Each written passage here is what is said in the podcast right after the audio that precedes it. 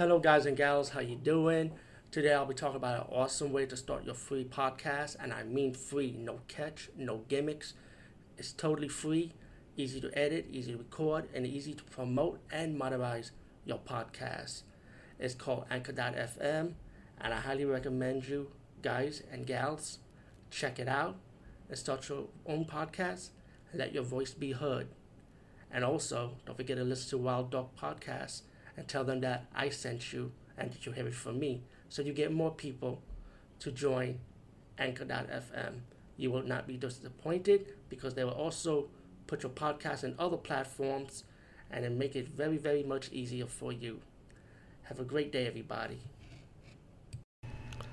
Hey guys and gals, what's up? Today I'll be talking about the movie Phobia from 1980, man. Oh man, I'm surprised I never seen this movie before, man. You know, I probably heard of it, maybe somewhere down the road, just never got a chance to watch it. But this is a good movie. I actually liked it, man. And it's like a mystery drama, horror, I would say, thriller, suspense. And it's about the psychologist.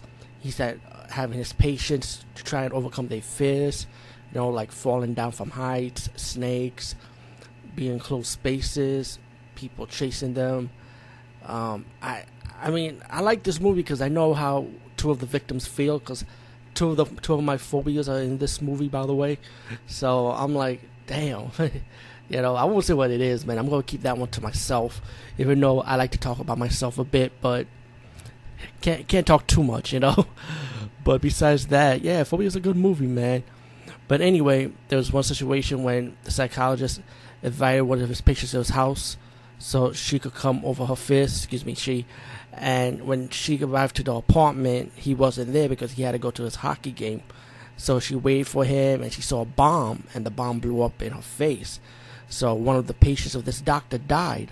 So this police detective started interviewing him and his patients, trying to figure out, like, trying to figure out the dots, like, who's doing the killing and why other patients are in trouble pretty much and each patient started dying by their own fears.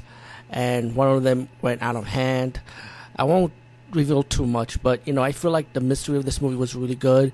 And then when you get to the end and you find out who the killer is it's pretty much right under your nose type of thing but you would never think of think of that you know until you see the movie but um, yeah, Phobia from 1980, highly recommended. This was really good, you know, and, and especially if you have a phobia issue, then I think you would want to see this movie. But anyway, peace, guys, and see you later.